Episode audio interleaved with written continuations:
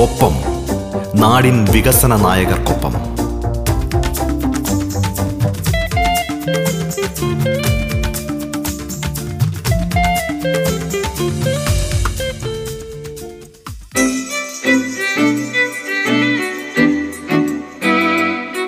നമസ്കാരം പ്രിയ ശ്രോതാക്കളെ.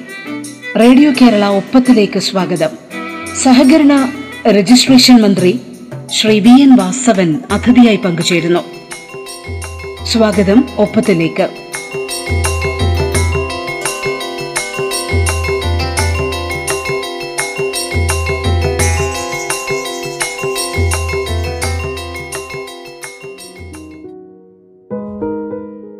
Shri V N Vasavan സ്വാഗതം റേഡിയോ കേരളയിലേക്ക്. ഇപ്പോൾ ഏറ്റവും ഒടുവിലായി നമ്മൾ ചർച്ച ചെയ്യുന്ന ഏറ്റവും പ്രധാനപ്പെട്ട വിഷയം. സർക്കാരിനെ സംബന്ധിച്ചിടത്തോളം അങ്ങ് തന്നെ വിശേഷിപ്പിക്കുകയുണ്ടായ ഒരു സമാന്തര സാമ്പത്തിക സംഗീതം എന്ന തരത്തിലേക്ക് കേരള ബാങ്കിനെ വികസിപ്പിക്കുന്നതടക്കമുള്ള കാര്യങ്ങളെക്കുറിച്ച്. പക്ഷേ ഇന്ന് കേരള ബാങ്കിന്റെ കടന്നുവരവ് യാഥാർത്ഥ്യമായെങ്കിലും ബാങ്കിംഗ് രംഗം എന്ന് പറയുന്നത് അത്ര ഈസി ആയിട്ടുള്ള ഒരു കാര്യമല്ല. വളരെ ശക്തമായ കോമ്പറ്റീഷൻ നിറഞ്ഞ മേഖല കൂടിയാണ്. ആകർഷകമായ പദ്ധതികളും വ്യവസ്ഥകളും ഒക്കെയായി ന്യൂജൻ ബാങ്കുകൾ സജീവവുമാണ് നമുക്കിടയിൽ അപ്പൊ ഇവരോട് കമ്പീറ്റ് ചെയ്യാനും മാത്രം കേരള ബാങ്ക് എത്രത്തോളം സജ്ജമായി കഴിഞ്ഞിരിക്കുന്നു എന്നാണ് അങ്ങ് മനസ്സിലാക്കുന്നത്. പുതിയ എന്ത് പദ്ധതികളാണ് ആധുനികവൽക്കരണവുമായി ബന്ധപ്പെട്ട് നടപ്പാക്കുന്നത്? എന്താണ് കേരള ബാങ്ക് നിക്ഷേപകരോട് പറയാനുള്ളത്? കേരളത്തിനോട് ആവർത്തിച്ച് പറയാനുള്ളത്? എന്തുകൊണ്ട് കേരള ബാങ്ക് തെരഞ്ഞെടുക്കണം? മൂന്ന് കാര്യങ്ങളാണ് അതുമായി ബന്ധപ്പെട്ട് സൂചിപ്പിക്കാനുള്ളത്. ഒന്ന് കേരള ബാങ്കിൽ വരുന്ന ഓരോ നിക്ഷേപവും കേരളീയ സമൂഹത്തിന്റെ സാമ്പത്തിക സാമൂഹിക സാംസ്കാരിക പുരോഗതിക്ക് വേണ്ടി വിനിയോഗിക്കുന്ന തരത്തിൽ പ്രത്യുൽപാദനപരമായ മേഖലയിൽ അത് വിനിയോഗിക്കുകയാണ്. സി ഡി റേഷ്യോ പരിശോധിച്ചാൽ മതി. അതേസമയത്ത് ന്യൂജൻ ബാങ്കുകളിലും മറ്റ് കൊമേഴ്സ്യൽ ബാങ്കുകളിലും ഒക്കെ കൊടുക്കുന്ന വലിയ നിക്ഷേപങ്ങൾ ഉത്തരപൂർവ ഭാരതത്തിലെ വമ്പന്മാരായ കോപ്പറേറ്റുകൾക്കോ വ്യവസായികൾക്കോ കൊടുക്കുന്ന ഒരു സ്ഥിതി വരുന്നു. ഏതാണ്ട് മൂന്ന് മാസം കഴിയുമ്പോൾ അതെല്ലാം എൻ ബി എ ആകുന്നു. ആ എൻ ബി എ ആ നോൺ പെർഫോമിംഗ് ആസറ്റ്സിന് അത്തരമൊരു പേരിട്ട് മാറ്റി ഒരുപക്ഷെ ഓഡിറ്റ് പുതിയ സിസ്റ്റത്തിനനുസരിച്ച് അത് എൻ ബി എ കാൽക്കുലേറ്റ് ചെയ്യാതെ മാറ്റിയിടുമ്പോൾ ഒരു ഘട്ടം കഴിഞ്ഞാൽ ബഡ്ജറ്റ് എയ്ഡ് അവർക്ക് കൊടുത്ത് അവരെ സഹായിക്കുന്ന സാഹചര്യം വരും. ഇതിന്ന് കേരളത്തിലെ ജനങ്ങൾ തിരിച്ചറിഞ്ഞു തുടങ്ങിയിരിക്കുന്നു. കേരളത്തിന്റെ സമ്പത്ത് കേരളീയർക്ക് എന്ന ആശയം കേരള ബാങ്ക് മുന്നോട്ട് വെച്ച് മുമ്പ് നിങ്ങൾക്കെല്ലാം അറിയാവുന്നതുപോലെ കേരളത്തിൽ ഉൾപ്പെടെ ഇന്ത്യയുടെ വിവിധ ഭാഗങ്ങളിൽ ബാങ്ക് നാഷണലൈസേഷൻ വന്നപ്പോൾ എസ് ബി ഐ പോലുള്ള സംഘടനകൾക്ക് പുറമെ എസ് ബി ടിയും കാനറ ബാങ്കും സൗത്ത് ഇന്ത്യൻ ബാങ്കും അല്ലെങ്കിൽ അതോടൊപ്പം തന്നെ മറ്റ് സിൻഡിക്കേറ്റ് ബാങ്ക് ഉൾപ്പെടെ നിരവധി നാഷണലൈസ് ബാങ്കുകൾ ഗ്രാമീണ അന്തരീക്ഷത്തിൽ കടന്നു വന്ന് ഗ്രാമീണ സങ്കല്പടനെ സമ്പൽഘടനയെ പുഷ്ടിപ്പെടുത്തുന്ന രൂപത്തിൽ സഹായിച്ചു. എന്നാൽ ഇന്ന് അത്തരത്തിലുള്ള ആ ബാങ്കുകളൊക്കെ ഗ്രാമീണ അന്തരീക്ഷത്തിൽ നിന്ന് പിൻവാങ്ങിയിരിക്കുന്നു. S B T S B I വിഴുങ്ങി. അതേപോലെ തന്നെ യൂണിയൻ ബാങ്കിനെ കാനറ ബാങ്ക് വിഴുങ്ങി. ഇങ്ങനെ എത്രോളം ബാങ്കുകൾ ഈ രൂപത്തിൽ ഒന്നിച്ച് മറ്റ് ബാങ്കുകൾ ലയിപ്പിച്ച് മുന്നോട്ട് പോയി നിരവധി ശാഖകൾ പൂട്ടിയിരിക്കുന്നു. അപ്പൊ കഴിഞ്ഞ കാലഘട്ടത്തിൽ ബാങ്ക് നാഷണലൈസേഷന്റെ ഭാഗമായി ഗ്രാമീണ സമ്പർക്കത്തിനൊക്കെ ലഭിച്ച വലിയ രൂപത്തിലുള്ള സഹായം ഇല്ലാതായപ്പോ ആ സ്പേസ് ഇന്ന് കേരള ബാങ്കിന് ലഭിച്ചുകൊണ്ടിരിക്കുന്നു. ഒപ്പം സഹകരണ മേഖലയ്ക്ക് കിട്ടിക്കൊണ്ടിരിക്കുന്നു. അതാണ് രണ്ടു കൂട്ടരും ചേർന്നാണ് ആ ദൗത്യം ഇപ്പൊ നിർവഹിച്ചുകൊണ്ടിരിക്കുന്നത്. അതുകൊണ്ട് തന്നെ മറ്റ് എല്ലാ തരത്തിലുള്ള സ്ഥിതിവിശേഷം നിലനിൽക്കുമ്പോഴും അവരുടെ ആധുനിക ബാങ്കിംഗ് സമ്പ്രദായം എല്ലാം അവർ ഉയർത്തിക്കൊണ്ടുവരുമ്പോഴും കേരളീയ സമൂഹം ഇന്ന് ഇത് തിരിച്ചറിഞ്ഞു തുടങ്ങിയിരിക്കുന്നു. കേരളത്തിന്റെ സമ്പൽഘടനയിൽ ഇന്ന് ഗണ്യമായ സ്വാധീനം ചെലുത്തുന്ന സമ്പൽഘടനയെ സംരക്ഷിക്കുന്ന സഹായവുമായി നിൽക്കുന്ന മേഖല സഹകരണ മേഖലയാണെന്ന് നമ്മൾ തിരിച്ചറിയുന്നതുകൊണ്ട് തന്നെ സഹകരണ മേഖലയിലേക്ക് നിക്ഷേപങ്ങൾ കൂടി വരുന്ന ഒരു സ്ഥിതിവിശേഷവും അതോടൊപ്പം തന്നെ മറ്റ് ന്യൂജൻ ബാങ്കുകൾ സമാഹരിക്കുന്ന നിക്ഷേപം ഇങ്ങോട്ട് കൊണ്ടുപോകുന്നു എന്ന് അവരുടെ സി ഡി റേഷ്യോ പരിശോധിക്കും മനസ്സിലാക്കിക്കൊണ്ടിരിക്കുന്ന ഒരു സ്ഥിതിവിശേഷം വരികയാണ്. ഇത്തരത്തിൽ ഈ കാര്യങ്ങൾ നന്നായി ക്യാമ്പയിൻ ചെയ്ത് ജനങ്ങളെ ബോധ്യപ്പെടുത്തുമ്പോൾ നിശ്ചയമായും അവരുടെ ഈ മത്സരാവിഷ്ട നീക്കത്തിന്റെ മുമ്പിൽ കേരള ബാങ്കിനും സഹകരണ മേഖലയ്ക്കും മുന്നിട്ട് വരാൻ കഴിയും എന്ന കാര്യത്തിൽ സംശയം വേണ്ട. കേരള ബാങ്കിനെ ശക്തീകരിക്കുകയും നിക്ഷേപകരോട് കേരളത്തിന്റെ പുരോഗതിക്കായി കേരള ബാങ്കിൽ നിക്ഷേപിക്കണമെന്ന് അഭ്യർത്ഥിക്കുകയും ചെയ്യുന്നതിനോടൊപ്പം അല്ലെങ്കിൽ സഹകരണ മേഖലയിലേക്ക് നിക്ഷേപകരെ ആകർഷിക്കാൻ സർക്കാർ അഭ്യർത്ഥിക്കുന്നതിനോടൊപ്പം തന്നെയാണ് സഹകരണ മേഖലയുമായി ബന്ധപ്പെട്ട് സുതാര്യത ഉറപ്പാക്കുക എന്ന ഒരു ടാസ്ക് കൂടി നമുക്ക് മുമ്പിൽ ഇപ്പോൾ കൂടുതൽ പ്രാധാന്യത്തോടെ നടപ്പാക്കേണ്ടി വന്നിരിക്കുന്നത്. അടുത്ത കാലത്തായി ഉണ്ടായിരിക്കുന്ന പല ദൗർഭാഗ്യകരമായ സംഭവങ്ങളിലും സർക്കാർ സംവിധാനം ശക്തമായ നടപടികൾ എടുത്തു എന്നും നിക്ഷേപകരുടെ കോൺഫിഡൻസ് ഉറപ്പാക്കുന്ന അത് വർദ്ധിപ്പിക്കുന്ന തരത്തിലുള്ള നടപടികൾ സർക്കാർ ഉറപ്പു നൽകും എന്നും അവർക്ക് ബോധ്യപ്പെടേണ്ടതും ഉണ്ട്. സർക്കാർ എന്തൊക്കെ കാര്യക്ഷമമായ അച്ചടക്ക നടപടികളാണ് കൈക്കൊള്ളുക. ഇത്തരം സംഭവങ്ങൾ തടയാൻ അതിന്റെ സുതാര്യത ഉറപ്പാക്കാൻ എന്തൊക്കെ സുരക്ഷാ നിർദ്ദേശങ്ങളാണ് സർക്കാർ മുന്നോട്ട് വയ്ക്കുന്നത്? നിക്ഷേപകന് നൽകുന്ന ഉറപ്പ് എന്തൊക്കെയാണ്? ഇപ്പോ സൂചിപ്പിച്ച കാര്യങ്ങളെ സംബന്ധിച്ചോളം വ്യക്തവും ശക്തവുമായ നിലപാടുകളും ഒപ്പം നടപടികളും ഗവൺമെന്റ് ഭാഗത്തുണ്ട്. സൂചിപ്പിച്ച വിഷയങ്ങൾ ഒറ്റപ്പെട്ട സംഭവങ്ങളാണ്. ആ ഒറ്റപ്പെട്ട സംഭവങ്ങൾ ഉണ്ടാകുമ്പോൾ അത് കൃത്യമായി കണ്ടെത്തി അതിന്മേൽ നടപടി സ്വീകരിച്ച് ഭാവിയിൽ ഉണ്ടാവാതിരിക്കാൻ വേണ്ടിയുള്ള ശക്തമായ നീക്കം ഗവൺമെന്റ് ഭാഗത്തു നിന്ന് ആരംഭിച്ചു. ഇപ്പൊ സൂചിപ്പിച്ചത് കേരളത്തിലെ കരുവന്നൂർ സർവീസ് സഹകരണ ബാങ്കിന്റെ വിഷയവുമായി ബന്ധപ്പെട്ടാണ് ഞാൻ മനസ്സിലാക്കുന്നത് അവിടെ ഉണ്ടായിട്ടുള്ള തെറ്റായ പ്രവണതകൾക്കെതിരെ ഗവൺമെന്റ് ശക്തമായ നടപടികൾ സ്വീകരിച്ച് ഒരു ഭാഗത്തു കൂടി പോലീസ് കേസെടുത്തു മറ്റു ഭാഗത്തുകൂടി ഡിപ്പാർട്ട്മെന്റ് ആക്ഷൻ ഒപ്പം അവരുടെ വസ്തുക്കൾ കണ്ടുകെട്ടി പ്രതികളുടെ ഈ രൂപത്തിൽ ഒരു ട്രാൻസാക്ഷൻ നടക്കാതിരിക്കാൻ അവരുടെ വസ്തു വിറ്റ് പോവാതിരിക്കാൻ കൈമാറ്റം ചെയ്യാതിരിക്കാൻ നടപടികളെല്ലാം സ്വീകരിച്ചു കഴിഞ്ഞു.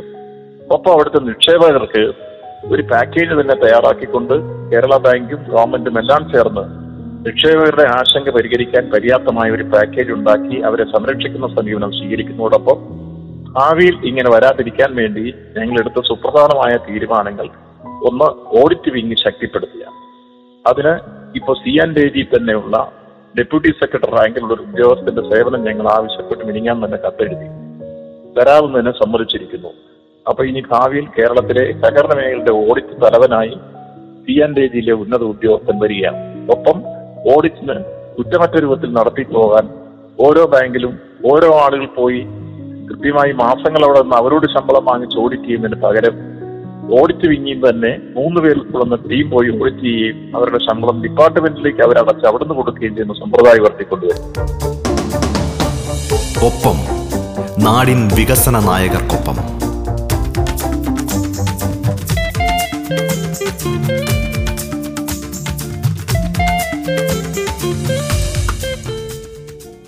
ഇപ്പൊ മൂന്ന് മാസങ്ങൾക്കുള്ളിൽ തന്നെ ഗോൾഡ് ലോൺ ചെക്ക് ചെയ്യാൻ തീരുമാനിച്ചിരിക്കുന്നു.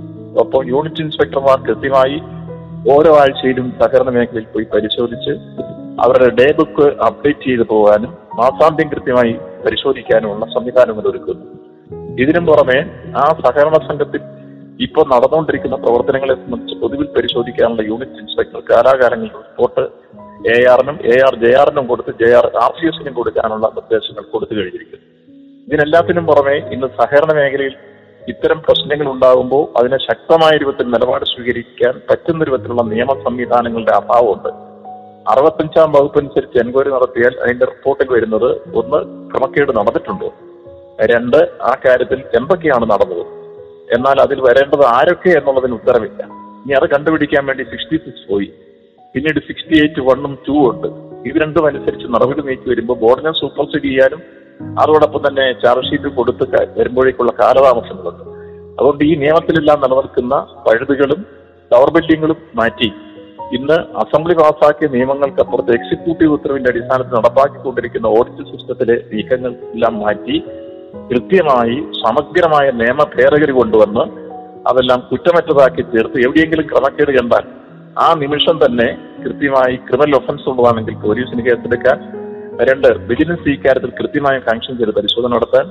മൂന്ന് ഓരോ ജില്ലകളിലും പ്രത്യേകമായ ഓഡിറ്റ് വിങ് സൂപ്പർവിഷൻ നടത്തുന്ന രംഗം സർപ്രൈസ് വിസിറ്റ് ഇതടക്കം ഞങ്ങൾ പ്ലാൻ ചെയ്ത് അതിന്റെ പരിപാടികൾക്ക് തുടക്കം കുറിച്ചു. അതിന്റെ ആദ്യപടിയായി ഗവൺമെന്റ് സെക്രട്ടറി അതുപോലെ തന്നെ അഡീഷണൽ രജിസ്ട്രാർ തുടങ്ങി ഉന്നതരായ സംസ്ഥാനത്തെ ഉദ്യോഗസ്ഥ പ്രമുഖരുടെ നേതൃത്വത്തിൽ ഒൻപതംഗ ടീമിനെ ഞങ്ങൾ ഇപ്പോൾ കരിവന്നൂർ അയച്ചു കഴിഞ്ഞിരിക്കുകയാണ്. അവരുടെ റിപ്പോർട്ട് വന്നാൽ ഉടൻ തന്നെ തുടർ നടപടികളുണ്ടാകും. ആ കൂട്ടത്തിൽ തന്നെ ഓരോ ജില്ലകളിലും ഈ വിങ്ങും മാറി മാറി എവിടെയെങ്കിലും പ്രശ്നങ്ങൾ ഉണ്ടെങ്കിൽ അത് കണ്ടെത്താനും ഓരോ സഹകരണ സ്ഥാപനത്തെയും കുറ്റമറ്റതാക്കി മാറ്റാനുമുള്ള ശക്തമായ നീക്കം സഹകരണ മേഖലയിൽ നടക്കുകയാണ്. തുടങ്ങിക്കഴിഞ്ഞു. ഒപ്പം തുടർന്നും ഒരു കുറ്റവാളിയെ രക്ഷപ്പെടാനും അനുവദിക്കില്ല. ഒപ്പം ഒരു സഹകാരിക്കും ഒരു പോലും നഷ്ടപ്പെടാനുള്ള അവസരമില്ലാത്ത രൂപത്തിലേക്ക് ആക്കി മാറ്റി തീർക്കുന്ന ഒരു പ്ര- പ്രവർത്തനത്തിന് ഞങ്ങൾ തുടക്കം കുറിച്ചു കഴിഞ്ഞു. അപ്പോൾ ചുരുക്കത്തിൽ കേരളത്തിന്റെ സഹകരണ മേഖല എല്ലാ അർത്ഥത്തിലും അതിന്റെ ശക്തിയും അതിന്റെ സ്വാധീനവും അതിന്റെ സാധ്യതയും വിപുലീകരിച്ചുകൊണ്ട് ഭാവിയിൽ ഞങ്ങൾ മുന്നോട്ട് വരും. ആ കാര്യത്തിലുള്ള എല്ലാ പ്രവർത്തനങ്ങൾക്കും രൂപവും ഭാവവും നൽകി കഴിഞ്ഞു എന്ന് അറിയിക്കുക. മിനിസ്റ്റർ ഒരുപക്ഷെ ഈ സർക്കാർ അധികാരം ഏറ്റെടുക്കുമ്പോൾ ഏവരും ശ്രദ്ധിച്ച ഒരു മനുഷ്യത്വപരമായിട്ടുള്ള ഒരു ജനപ്രിയമായ ഒരു പ്രഖ്യാപനം കിടപ്പാടം ജപ്തി ചെയ്യാൻ അനുവദിക്കില്ല എന്നുള്ള ഒരു പ്രഖ്യാപനമായിരുന്നു. അത് സർക്കാർ കൊടുക്കുന്ന ഒരു വലിയ ഉറപ്പായിരുന്നു സാധാരണ ജനങ്ങളെ സംബന്ധിച്ചിടത്തോളം. ഇപ്പോൾ അറിയാൻ ആഗ്രഹിക്കുന്നത് നമുക്ക് എത്രത്തോളം പൊതുജനങ്ങൾക്ക് ആശ്വാസമാകാൻ ഈ പ്രഖ്യാപനം വഴി സാധിച്ചിട്ടുണ്ട്? ഇത് എത്രത്തോളം പ്രാബല്യത്തിലായി കഴിഞ്ഞിരിക്കുന്നു എന്നാണ് മിനിസ്റ്റർ മനസ്സിലാക്കുന്നത്. ഒപ്പം ഇത് സാധാരണക്കാരനെ സംബന്ധിച്ചിടത്തോളം ലോൺ ലഭ്യതയിൽ ഇത് ഏതെങ്കിലും തരത്തിലൊരു ഈടുമായി ബന്ധപ്പെടുത്തി ബാങ്കുകൾക്ക് തന്നെ ഒരു ആശയക്കുഴപ്പമുണ്ടാക്കാൻ ഇത് ഇടയാക്കുമോ? അതെങ്ങനെയാണ് മിനിസ്റ്റർ ഒന്ന് വിശദീകരിക്കുക? സാധാരണഗതിയിൽ സഹകരണ ബാങ്കുകളിൽ നിന്ന് വായ്പ കൊടുക്കുന്നതിന് വീട് ഈട് ജാമ്യത്തിൽ മാത്രമല്ല കൊടുക്കുന്നത്. ആൾജാമ്യത്തിൽ കൊടുക്കുന്ന സംവിധാനങ്ങളുണ്ട്.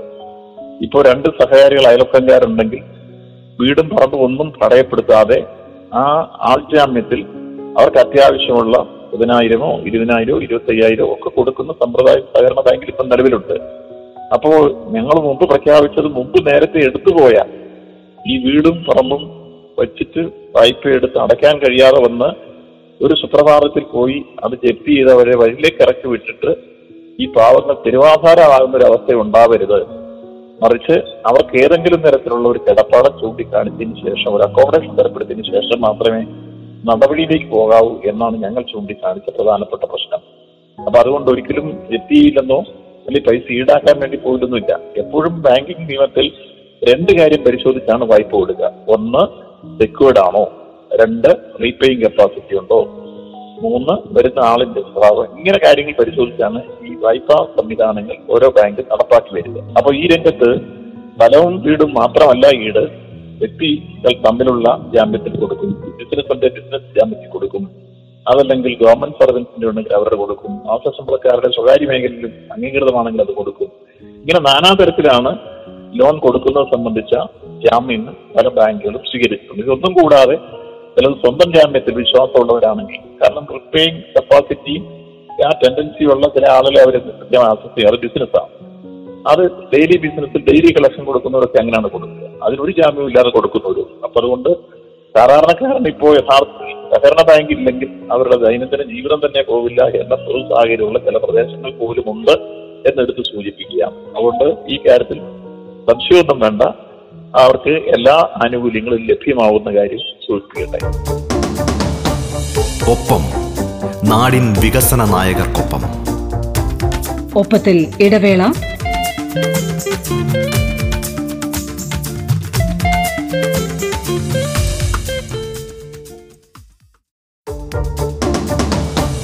ഒപ്പം നാടിൻ വികസന നായകർക്കൊപ്പം. ശ്രീ വി എൻ വാസവനാണ് ഒപ്പത്തിൽ അതിഥിയായി പങ്കുചേരുന്നത്. തുടർന്ന് കേൾക്കാം ഒപ്പം. ഇപ്പൊ സഹകരണ മേഖലയുമായി ബന്ധപ്പെട്ട വിവിധ വിഷയങ്ങൾ ചർച്ച ചെയ്യുമ്പോൾ തന്നെ എടുത്തു പറയേണ്ട ഒരു കാര്യം കേന്ദ്രം അടുത്തിടെ ഒരു സഹകരണ മന്ത്രാലയം രൂപീകരിക്കുന്നതുമായി ബന്ധപ്പെട്ട നടപടിക്രമങ്ങളിലേക്ക് കടന്നതാണ്. സംസ്ഥാനം വളരെ ശക്തമായി അതിനെ എതിർക്കുന്നതായി നമ്മൾ കണ്ടതാണ്. അതിന് തൊട്ടു പിന്നാലെയാണ് മറ്റൊരു കേസുമായി ബന്ധപ്പെട്ട് സുപ്രീം കോടതി ഒരു വിധി പ്രഖ്യാപിച്ചതും. ഈ കേന്ദ്രത്തിന് ഈ അന്തർ സംസ്ഥാന സഹകരണ സംഘങ്ങളിലും അല്ലെങ്കിൽ കേന്ദ്രഭരണ പ്രദേശങ്ങളിലെ സഹകരണ സംഘങ്ങളിലുമല്ലാതെ സംസ്ഥാനത്തിന്റെ നിയന്ത്രണത്തിലുള്ള സഹകരണ സംഘങ്ങളിലേക്ക് ഇടപെടാൻ കഴിയുകയില്ല എന്ന് വ്യക്തമായി വിധി പ്രതിപാദിക്കുന്നതും. നമ്മുടെ ആശങ്ക വലിയ അളവിൽ പരിഹരിക്കുന്നതാണോ ആ വിധി? നമുക്കിനി ആശങ്കയ്ക്ക് യാതൊരു വിധത്തിലുള്ള കാരണവുമില്ല എന്നാണോ? എങ്ങനെയാണ് ആ വിധിയെയും സഹകരണ മന്ത്രാലയത്തിന്റെ രൂപീകരണത്തെയും അങ്ങ് കാണുന്നത്? കേന്ദ്രം ഒരു സഹകരണ മന്ത്രാലയം രൂപം കൊടുക്കുന്നു എന്ന വാർത്ത കണ്ടു. ഒരു വിവരമുണ്ട്. എന്നാൽ അത് എങ്ങനെ പ്രവർത്തിക്കുന്നു ഏതൊക്കെ രൂപത്തിലാണ് അവർ നീങ്ങുന്നത് എന്ന് പ്രവർത്തിച്ചു തുടങ്ങിയെങ്കിൽ അതിനെക്കുറിച്ച് അഭിപ്രായം പറയാൻ കഴിയും. രണ്ട് ഇപ്പൊ ഈ കാര്യത്തിൽ ഞങ്ങൾ അന്ന് ഉയർത്തിയ ഒരു പ്രശ്നമുണ്ട്. സഹകരണം എന്ന് പറയുന്നത് സംസ്ഥാനത്തിന്റെ വിഷയമാണ്. ഇന്ത്യൻ ഭരണഘടനയുടെ ഏഴാം ഷെഡ്യൂളിലെ മുപ്പത്തിരണ്ട് എൻട്രിയിൽ സഹകരണം സ്റ്റേറ്റ് സബ്ജക്റ്റ് ആണെന്ന് വളരെ വ്യക്തമായി സൂചിപ്പിക്കുന്നു. അപ്പൊ അത് കേന്ദ്ര സംസ്ഥാന ബന്ധങ്ങളെ ശേഷിച്ചും ഫെഡറൽ സംവിധാനത്തെ അട്ടിമറിക്കുന്ന ഒരു വെല്ലുവിളിയുടെ രൂപത്തിലാണ് അത് വരുന്നതെന്ന് ഞങ്ങൾ ചൂണ്ടിക്കാണിച്ച് ശരിയാണെന്ന് സ്ഥിരീകരിക്കുന്നതാണ് സമീപകാലത്ത് വന്ന സുപ്രീം കോടതി വിധി. ആ സുപ്രീം കോടതി വിധിയിൽ ഒരു ഭാഗം കൂടി മുന്നോട്ട് വന്നത് തൊണ്ണൂറ്റേഴാം ഭരണഘടനാ ഭേദഗതി രണ്ടായിരത്തി പതിനൊന്നിലെ അന്നത്തെ ഗവൺമെന്റ് കൊണ്ടുവന്നത്. അതിനെ ചോദ്യം ചെയ്തിരുന്നു ഗുജറാത്ത് ഹൈക്കോടതി. ആ സ്റ്റേക്കെതിരെ സുപ്രീം കോടതി അപ്പീൽ ഫയൽ ചെയ്തിരുന്നു. അതോടൊപ്പം തന്നെ സഹകാരി ഒരാളും നീങ്ങിയിരുന്നു. അതിലാണ് മൂന്നംഗ ഭരണഘടനാ ബെഞ്ച് ഈ കാര്യത്തിൽ അസന്നിഗ്ധമായി പ്രഖ്യാപിച്ചത്. സംസ്ഥാനത്തിന്റെ വാദം അംഗീകരിക്കുകയാണ്. അത് മറ്റൊന്നുമല്ല വ്യക്തമായി എടുത്തു പറഞ്ഞിരുന്നു. ഏഴാം ഷെഡ്യൂളിലെ മുപ്പത്തിരണ്ട് എൻട്രി സഹകരണം സ്റ്റേറ്റ് സബ്ജക്റ്റ് ആണെന്ന് പറയുന്നു. അതുകൊണ്ട് ഈ കാര്യത്തിൽ തർക്കത്തിന്റെ വിഷയമേ ഇല്ല എന്ന് അസംയുക്തമായി കോടതി വിധിച്ചത് കേരളം സ്വാഗതം ചെയ്തു. സ്വാഗതാർഹമാണ്. മാത്രമല്ല ആ കോടതി മൂന്നംഗ ബെഞ്ചായിരുന്നെങ്കിൽ രണ്ടുപേര് ഗോവിന്ദൻ നരുവാനും ഗവായി. ഈ രണ്ടംഗ ജഡ്ജിമാർ കൃത്യമായി ഈ കാര്യം നിർവഹിച്ച് മൾട്ടി സ്റ്റേറ്റ് കോപ്പറേറ്റീവ് സൊസൈറ്റികൾക്ക് വേണമെങ്കിൽ കേന്ദ്രത്തിന് നിയമം കൊണ്ടുവരികയോ ഇടപെടുകയോ ചെയ്യാം രൂപം കൊടുക്കുകയോ ചെയ്യാം എന്ന് പറയുമ്പോൾ മൂന്നാമത്തെ ജഡ്ജായിരുന്ന justice K M Joseph sir ആ കാര്യത്തിൽ സൂചിപ്പിച്ച സുപ്രധാനമായ അദ്ദേഹത്തിന്റെ ഒബ്സർവേഷനിൽ പറയുന്നത് തൊണ്ണൂറ്റേഴാം ഭരണഘടനാ ഭേദഗതിയിലൂടെ സഹകരണത്തെ സ്പർശിക്കുന്ന വിഷയം പൂർണമായി റദ്ദ് ചെയ്യുക എന്ന അഭിപ്രായമാണ് അദ്ദേഹം ആ ജഡ്ജിനെതിരെ രേഖപ്പെടുത്തിയിരിക്കുന്നത്. ഒപ്പം നാടിൻ വികസന നായകർക്കൊപ്പം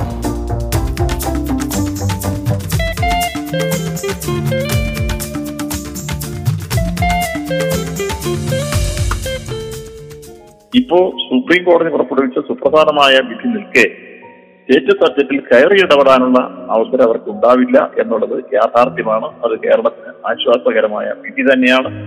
കോൺസ്റ്റിറ്റ്യൂഷനും ആ രൂപത്തിലുള്ള പ്രൊട്ടക്ഷൻ കേരളത്തിലെ സഹകരണ മേഖലയ്ക്ക് തരും. ഇതിനു പുറമെ മറ്റു രൂപത്തിൽ പാസാക്കിയിട്ടുള്ള തരം നിയമങ്ങളും ആ ഏഴാം ഷെഡ്യൂളിലെ നാൽപ്പത്തഞ്ചാം എൻട്രി പറയുന്ന ബാങ്കിംഗ് മേഖലയെ സംബന്ധിച്ചുള്ള കാര്യത്തിൽ അവർക്ക് കൊണ്ടുവരാവുന്ന നിയമ ഭേദഗതികളും അവർ കൊണ്ടുവരുന്നു. ആ കാര്യങ്ങൾ നീങ്ങുന്നു. അത് ഇപ്പൊ എന്തായിരുന്നാലും കേരളത്തെ സംബന്ധിച്ചോളം നമുക്ക് ബാധകമാക്കുന്ന രൂപത്തിലേക്ക് എത്തിച്ചേർന്നിട്ടില്ല എന്ന പൊതുസ്ഥിതിയാണ് നിൽക്കുന്നത്. അതിനെതിരെ കേരളത്തിലെ സഹകാരികൾ ഇടതുപക്ഷവും വലതുപക്ഷവും ചേർന്ന് കേന്ദ്ര ഗവൺമെന്റ് ശ്രദ്ധയും സഹകരണ മേഖലയെ ബാധിക്കുന്ന ആ ബില്ലിലെ വ്യവസ്ഥകൾ നീക്കം ചെയ്യുന്നതിനും അതോടൊപ്പം തന്നെ സഹകരണ മേഖലയെ സംരക്ഷിക്കുന്നതിനും ആവശ്യമായ ഒരു നീക്കം നിയമപരമായും അതോടൊപ്പം തന്നെ അനുരഞ്ജന്റെ ഭാഷയിൽ തുടരാൻ ഞങ്ങൾ തീരുമാനിച്ചിട്ടുണ്ട്. അപ്പോ ഈ രംഗത്ത് സഹകരണ മേഖലയ്ക്ക് നിശ്ചയമായും പ്രൊട്ടക്ഷൻ നൽകുന്ന ഒരു വിധിയാണ് സുപ്രീം കോടതിയുടെ സുപ്രധാനമായ വിധി എന്ന കാര്യം എടുത്തു സൂചിപ്പിക്കുക. മിനിസ്റ്റർ ഇത് സംസാരിക്കുമ്പോൾ തന്നെയാണ്. രണ്ടായിരത്തി ഇരുപതിലെ ബാങ്കിംഗ് റെഗുലേഷൻ ആക്ട് ഭേദഗതി ചെയ്ത് ആർ ബി ഐക്ക് സഹകരണ ബാങ്കുകൾക്ക് മേൽ ഒരു വിശേഷ അധികാരം നൽകുന്ന ഒരു സംവിധാനം ഇപ്പൊ തന്നെ ഓൾറെഡി നമ്മുടെ നാട്ടിലെ പ്രാബല്യത്തിലായിട്ടുണ്ട്. ഗുജറാത്തിലെ സഹകരണ പ്രസ്ഥാനങ്ങളിലെ കോൺഗ്രസിൽ നിന്നും ബി ജെ പിയുടെ പരിധിയിലേക്ക് മാറ്റിയ സൂത്രധാരൻ അമിത്ഷാ സഹകരണ മന്ത്രാലയത്തിന്റെ ചുമതലയിൽ വരികയും ചെയ്യുന്നു. ഈ രണ്ട് പ്രവൃത്തികളും യാദൃച്ഛികമാണോ? ഇത് ഇതിനപ്പുറത്തേക്ക് ഒരു നീണ്ട അജണ്ട ഇക്കാര്യത്തിൽ പ്രവർത്തിക്കുന്നതായി കാണുന്നുണ്ടോ? നമ്മുടെ സഹകരണ ബാങ്കുകൾക്കും പ്രസ്ഥാനങ്ങൾക്കും മേൽ ആർ ബി ഐക്ക് ആർ ബി ഐ വഴി വളരെ ശക്തമായ ഇടപെടൽ നടത്തുകയും അത്തരത്തിലുള്ള നീക്കങ്ങൾക്കൊക്കെ എത്ര കണ്ട് സാധ്യത കാണുന്നുണ്ട്? എത്തരത്തിലുള്ള ചിന്തകൾക്ക് എന്തെങ്കിലും അടിസ്ഥാനമുണ്ടോ? ഇപ്പൊ എന്തായിരുന്നാലും അങ്ങനെ ഒരു നീക്കം വന്നിട്ടില്ല. ഒരു മന്ത്രാലയം രൂപീകരിച്ചു എന്നുള്ള മെസ്സേജ് അല്ലാതെ അതിന്റെ ഭാവി പ്രവർത്തനങ്ങളെ സംബന്ധിച്ചോ ഉള്ളടക്കത്തെ കുറിച്ചോ യാതൊരു വിവരവും പുറത്തു വരാതെ ഇതെല്ലാം ഇങ്ങനെ വരും അങ്ങനെ വന്നാൽ ഇതെല്ലാം തകരും എന്ന രൂപത്തിലേക്ക് നമുക്ക് നമുക്കിപ്പോ കരുതാനാവില്ല.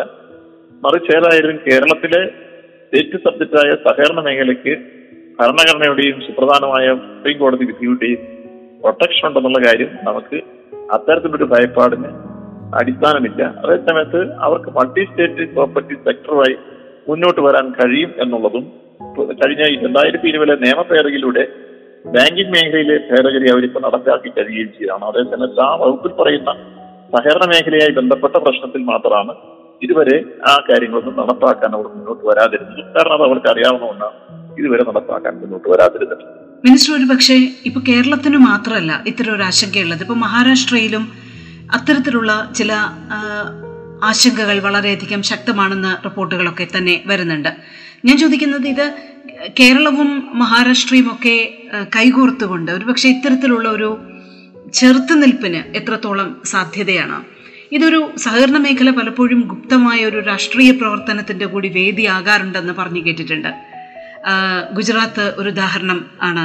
ഇപ്പോൾ മഹാരാഷ്ട്രയിലേക്ക് അവരുടെ കൈകൾ പോകുന്നു പോകുന്നതായി പറയുന്നു. കേരളത്തിനും പലതരത്തിലുള്ള ഈ മന്ത്രാലയ രൂപീകരണത്തിലൂടെ ചില കോണുകളെങ്കിലും ആശങ്കകളുണ്ട്. അതൊക്കെ എങ്ങനെയാണ് മിനിസ്റ്റർ അഡ്രസ്സ് ചെയ്യുക? ഒരു യോജിച്ചുള്ള പ്രവർത്തനം ഇത്തരം നീക്കങ്ങളെ ചെറുക്കാൻ എത്ര കണ്ടാണ് പോസിബിൾ ആയിട്ടുള്ളത് എന്താണ് അതുമായി ബന്ധപ്പെട്ട ഒരു ഫ്യൂച്ചർ പ്ലാൻ? അവസാനം നടന്ന നിയമസഭാ തെരഞ്ഞെടുപ്പിൽ ഉണ്ടായിരുന്ന അക്കൗണ്ടിലൂടെ ക്ലോസ് ചെയ്യുന്ന രൂപത്തിലേക്കാണ് കേരളം പ്രതികരിച്ചത്. ഇവിടെ എല്ലാത്തിനും ഉപരി ഒരു വലിയ രാഷ്ട്രീയ പാരമ്പര്യമുള്ള നാടാണ് ഈ കേരളം. സംസ്കാര സമ്പന്നരുടെയും വിവേകശാലികളുടെയും നാടാണ് ഈ കേരളം. ഇവിടെ ജാതിയുടെയോ മതത്തിന്റെയോ വർണത്തിന്റെയോ വർഗത്തിന്റെയോ ആചാരത്തിന്റെയോ അനുഷ്ഠാനത്തിന്റെയോ പ്രദേശത്തിന്റെയോ ഭാഷയുടെയോ ഒക്കെ പേരിൽ മനുഷ്യനെ തമ്മിലടിപ്പിച്ച് അതിൽ നിന്ന് മുതലെടുക്കാൻ കഴിയുന്ന ഒരു രാഷ്ട്രീയ സാഹചര്യം നിലവിലുള്ള സംസ്ഥാനമല്ല കേരളം. ഇവിടെ മതേതര ജനാധിപത്യത്തിന്റെ മഹത്തായ പാരമ്പര്യങ്ങൾ ഉയർത്തിപ്പിടിച്ചിരിക്കുന്ന ഒരു ജനതയുടെ സമ്പന്നമായ സാമൂഹ്യ സാംസ്കാരിക ധാരണയുള്ള ഒരു നാടാണ് അതുകൊണ്ട് തന്നെ ഏതെങ്കിലും ഹീനമായ രൂപത്തിലൂടെ കാര്യങ്ങളുമായി വരുമ്പോൾ അറിവല്ല തിരിച്ചറിവുള്ള ഒരു ജനതയുടെ നാടൻ രൂപത്തിൽ പെട്ടെന്ന് അത് പ്രയോഗിക്കാൻ ഒരുപക്ഷെ ഗുജറാത്തിനെ പോലെ കഴിയാതെ വന്നു വരാം. അതുകൊണ്ട് അങ്ങനെ ഒരു ആശയ്ക്കൊന്നും ഈ രംഗത്ത് ഞങ്ങൾക്കില്ല. പക്ഷെ അവരുടെ ലക്ഷ്യം ഇതൊക്കെയാണെന്ന് ധരിക്കുന്നത് ആരെങ്കിലും അവരെ തെറ്റ് പറയാനോ ഇല്ല. സൂചിപ്പിക്കാം സഹകരണ മേഖലയുമായി ബന്ധപ്പെട്ടാണ് ഇതുവരെ സംസാരിച്ചത്. ഒപ്പം അങ്ങ് രജിസ്ട്രേഷൻ വകുപ്പിന്റെ ചുമതല കൂടി അങ്ങയിൽ നിക്ഷിപ്തമാണ്. മിനിസ്റ്റർ അതുമായി ബന്ധപ്പെട്ട് എന്തൊക്കെ പ്രവർത്തനങ്ങളാണ് നടക്കുന്നത്? വകുപ്പിന്റെ ആധുനികവൽക്കരണമുണ്ട് ഡിജിറ്റലൈസേഷൻ. അങ്ങനെയുള്ള കാര്യങ്ങൾ ഒരുപാട് എത്തേണ്ട വകുപ്പ് കൂടിയാണ് രജിസ്ട്രേഷൻ വകുപ്പ്. എന്തൊക്കെയാണ് കാഴ്ചപ്പാടുകൾ നടപ്പാക്കുന്ന പദ്ധതികൾ അടിയന്തരമായി നടപ്പാക്കുന്ന പദ്ധതികൾ? ഒരു ആറു മാസത്തിനുള്ളിൽ തന്നെ ഇതിനുള്ളിൽ മോഡേണൈസേഷൻ നടക്കും രജിസ്ട്രേഷൻ വകുപ്പ്. ഇപ്പോൾ ഒരു എൻകംബ്രൻസ് സർട്ടിഫിക്കറ്റ് ഒരാൾക്ക് വേണം ഒരു രജിസ്ട്രേഷൻ സർട്ടിഫിക്കറ്റ് ഒരാൾക്ക് വേണം അതിനെല്ലാം ഇപ്പോൾ രജിസ്ട്രാർ ഓഫീസിൽ പോയി അപേക്ഷയും കൊടുത്ത് കാത്തു നിൽക്കേണ്ട ഗതികേടിലാണ് ജനങ്ങളുള്ളത്. ഇതത് മാറി. വീട്ടിലിരുന്ന് ഓൺലൈൻ വഴി അപേക്ഷ കൊടുത്ത് അവർക്ക് സർട്ടിഫിക്കറ്റ് ലഭിക്കുന്ന സാഹചര്യത്തിലേക്ക് ഈ രംഗത്ത് മോഡേണൈസേഷൻ വരിക. അതിന്റെ എല്ലാ കാര്യങ്ങളും നീങ്ങി അവസാന ഘട്ടത്തിലാണ്. അതോടൊപ്പം തന്നെ നമ്മുടെ പഴയ ഡോക്യുമെന്റുകളെല്ലാം ഡിജിറ്റലൈസ് ചെയ്യാനുള്ള സൗകര്യങ്ങൾ ഉണ്ടായി വരുന്നു. പല രേഖകളും ഇപ്പൊ ആ ഓഫീസുകളിൽ ഇരിക്കുന്നത് പൊടിഞ്ഞും പൊട്ടിയൊക്കെ പോയിട്ടുള്ള രേഖകളെല്ലാം മാറി. അത് മുഴുവൻ ഡിജിറ്റലൈസ് ചെയ്യാണ് അതിലൊരു കാര്യം മാത്രമേ ഞങ്ങൾ ചർച്ചയ്ക്ക് വെച്ചിട്ടുള്ളൂ. എട്ടൊമ്പതിനായിരത്തോളം ആധാര എഴുത്തുകാരുണ്ട്. അവരെ സംരക്ഷിച്ചുകൊണ്ട് മാത്രമേ അതിനുള്ളിലെ മോഡേണൈസേഷൻ പൂർണമാക്കാൻ കഴിയൂ. അതിനുള്ള മാർഗം കൂടി ഞങ്ങൾ ആരംഭിക്കും. അതുകൊണ്ട് ഈ രംഗത്തും ഇന്ന് കാലത്തിനൊത്ത് മാറ്റങ്ങൾ വരുത്തുക അല്ലെങ്കിൽ കാലത്തിനൊത്ത് കോലം കെട്ടുക എന്ന രൂപത്തിലേക്ക് മറ്റെല്ലാ രംഗങ്ങളിലും വരുന്ന മോഡേണൈസേഷൻ ഈ രംഗത്തും വരാൻ വേണ്ടി വലിയ രൂപത്തിലുള്ള ശ്രമങ്ങൾ നടത്തി ഇപ്പോൾ അത് വിജയകരമായി മുന്നോട്ട് വന്നിരിക്കുന്ന ഘട്ടമാണ്. അതുകൊണ്ട് ആ രംഗത്തും നല്ല മാറ്റം പ്രതീക്ഷിക്കാം. ഒപ്പം നാടിൻ വികസന നായകർക്കൊപ്പം. സഹകരണ രജിസ്ട്രേഷൻ വകുപ്പ് മന്ത്രി ശ്രീ വി എൻ വാസവനാണ് അതിഥിയായി പങ്കുചേർന്നത്. ഒപ്പം പൂർണമാകുന്നു. നമസ്കാരം.